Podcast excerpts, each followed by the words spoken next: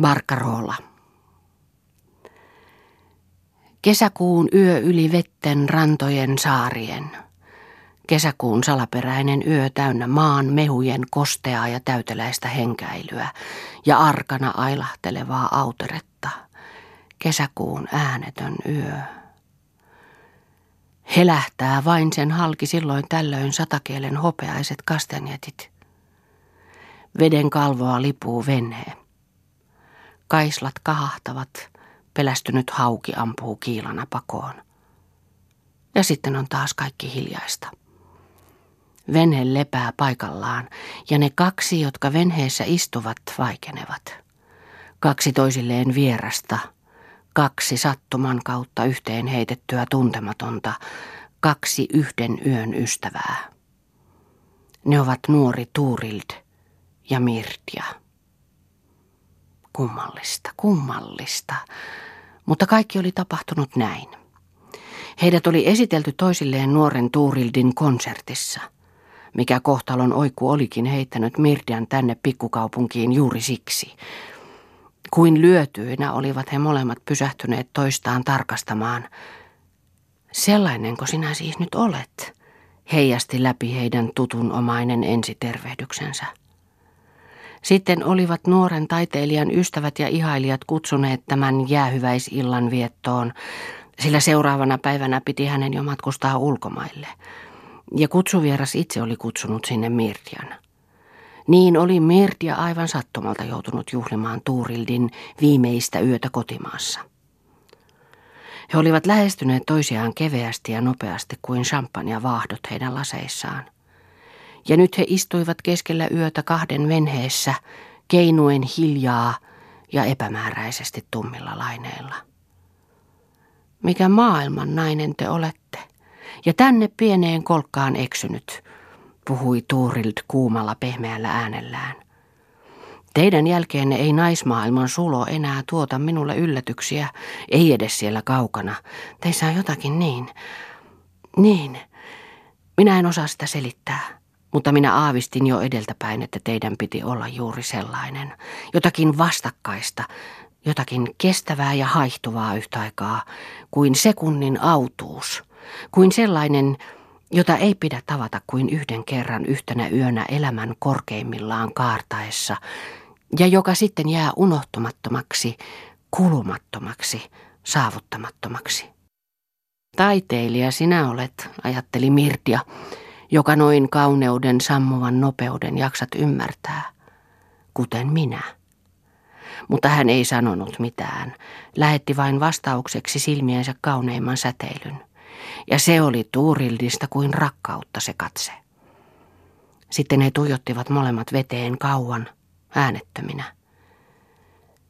Vesi on kuin unta. Kuin unta, puhui taas Tuurild. Etsittekö sieltä ulpukkaa? Ulpukka nukkuu. Teidän katseittenne alla se kyllä herää. Puhkeaa uudeksi ja onnellisemmaksi, ihana ja ihmeellinen Victoria Regia siitä nousee. Ja se kuolee purppurat poskillaan, kun te olette sitä katsonut. Mutta ulpukka ei ole teidän kukkanne. Tuoksua pitää teille olla, yön tuoksua. Kuulkaa, Sallittehan, että menen etsimään teille yön tuoksua. Tahtoisin lahjoittaa teille valkeana välähtelevän, lemuavan lehdokin. Se olisi niin kaunista. He nousivat venheestä rannalle. Tuurilt tarjosi käsivartensa Mirtjalle. Raskaina riippuivat kastehiset lehdet heidän yllään. Väkevänä kohosi maan mehujen täyteläinen henkäily mutta kaikki oli äänetöntä ja hiljaista, rajatonta kuin avaruus. Ainoastaan kaksi sielua, kaksi runoa. Te olette luonnon ilmiö, tähdenlento valkeassa yössä, ja minä olen onnellinen siitä, etten teitä enää näe huomenna, enkä huomisen huomenna. Ensimmäinen päivä olisi himmennys, toinen jo sammuminen. Yhden yön henkäilyä on rakkaus, se kaunein. Tuurild katsoi kiihkeästi Mirtiaa silmiin, mutta Mirtia muisteli omia sanojaan Mauri Etsolle. Sinä olet samanlainen kuin minä, ajatteli hän sitten. Kauneuden palvelija, kuiskasi hän hiljaa. He hymyilivät yhteisestä ymmärryksestä. Äkkiä löi Tuurildin silmässä tulta ja Mirtian silmässä pimeni. Hän tunsi makaavansa miehen sylissä rentona ja hänen huulillaan liekehti pitkä suudelma. Tuurild päästi nopeasti irti. Tyttö seisoi hiljaa kuin patsas, katsoen pois miehestä. Ja miksi olisi hän oikeastaan suuttunut tai huutanut tai pyörtynyt? Miksi näytellyt vastapuhjennutta ruusua, kun jo niin monet ennen? Mutta sittenkin, mikä oikeus oli juuri tällä miehellä? Rakkaudenko kenties? Mutta mikä oikeus oli hänellä otaksua, että Mirtia rakasti, tai kenties hän ei otaksunutkaan, oli vain itse rakkautensa pauloihin langennut. Mutta yhden yön rakkaus, oh, sanoja vain. Kuin patsas seisoi Mirti ajatuksiinsa kivettyneenä. Tuurilt sanoi hiljaa. Se oli ydin tuoksu tästä yöstä. Eihän minun tarvitse pyytää anteeksi. Tekin olette kauneuden palvelija ja yhden yön henkäilyä on rakkaus, se kaunein. Mutta Mirtia vain vaikeni ja katsoi pois. Mitä oli hänellä tekemistä tuon miehen kanssa, joka sattumalta oli tullut ja suvainnut tilata hänet itselleen täksi yöksi, rehellisesti yhdeksi yöksi? Mitä oli hänellä tekemistä tuon miehen kanssa?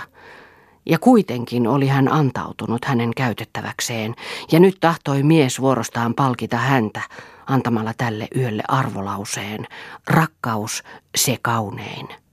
Sanoja vain. Niinhän mennään jokaisen ilotytön luo ja vannotaan yhden yön rakkaus. Ja kuitenkin tunsi Mirtia omat sanansa tämän vieraan miehen suussa. No niin, miehelle saattoi kuka ties tarjota sellaisia ajatuksia, mutta mies takaisin naiselle ei milloinkaan. Hartaana pitää miehen naista lähestyä. Pyhiä suitsutusastioita tulee hänen kantaa, ikuisia lemmen valoja vannoa, kuin ainoan iäisen naisensa luo pitää hänen tulla. Sellainen on naisen sielu. Kevytmielisenkin naisen.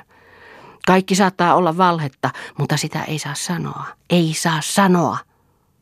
Mirtia oli loukattu. Hän ikään kuin kaipasi omaa pyhyyttään. Ei ollut kauneutta enää. Hän seisoi kuin patsas ja katsoi pois. Piirteet kävivät vähitellen koviksi ja jäykiksi. Yöliljat lemusivat kosteassa yössä.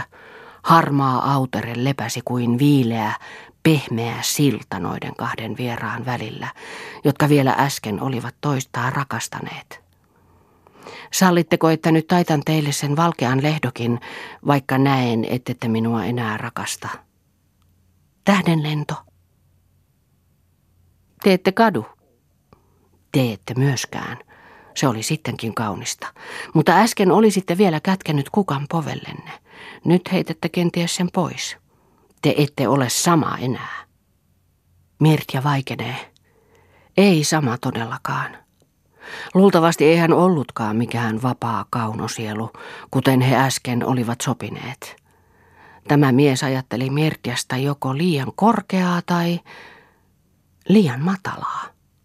Mutta Mirtia olikin vain ihka tavallinen pikkuneiti, joka hyvän tavan mukaan tuomitsi synniksi kaikki vapaat kesäyöfantasiat. Mirtia naurahti itselleen ääneen. Tuurild katsahti häneen kysyvästi. Saatanko teidät jo kotiin? Yö loppuu.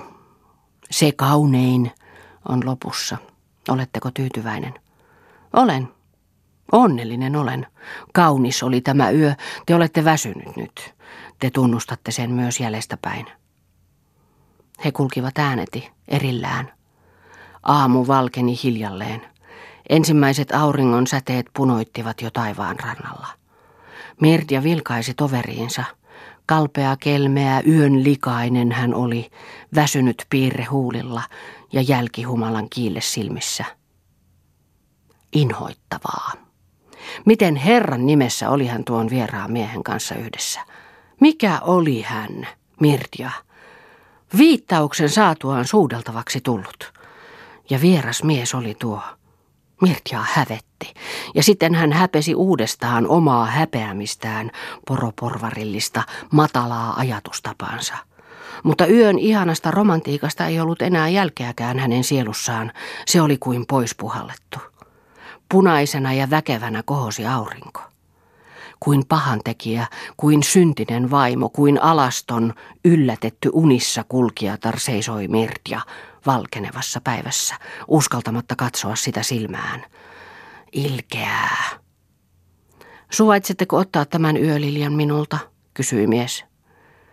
Minun on kylmä, toisti tyttö seisten jo ovellaan ja voimatta sanoa solvaavaa katkeraa sanaa, joka pyrki hänen huuliltaan.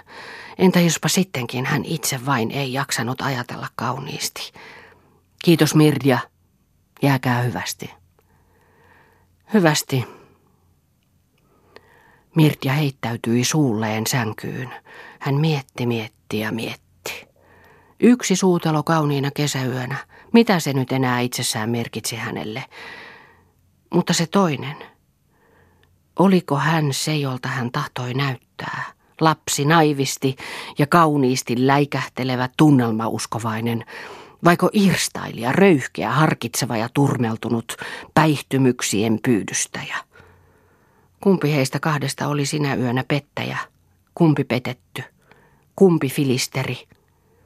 Ja Mirtja toisti itselleen miehen sanat – minä olen onnellinen siitä, etten teitä enää näe. Mutta Mirtia ei saanut unta. Jotakin kummallista oli tapahtunut. Hän vääntelehti ja heittelehti. Hän tunsi itsensä loukatuksi, nöyryytetyksi, kiusatuksi, oman selittämättömän sekavan sieluntilansa tähden kiusatuksi. Ja hän kärsi, kuten se, joka on tullut lyödyksi omilla aseillaan.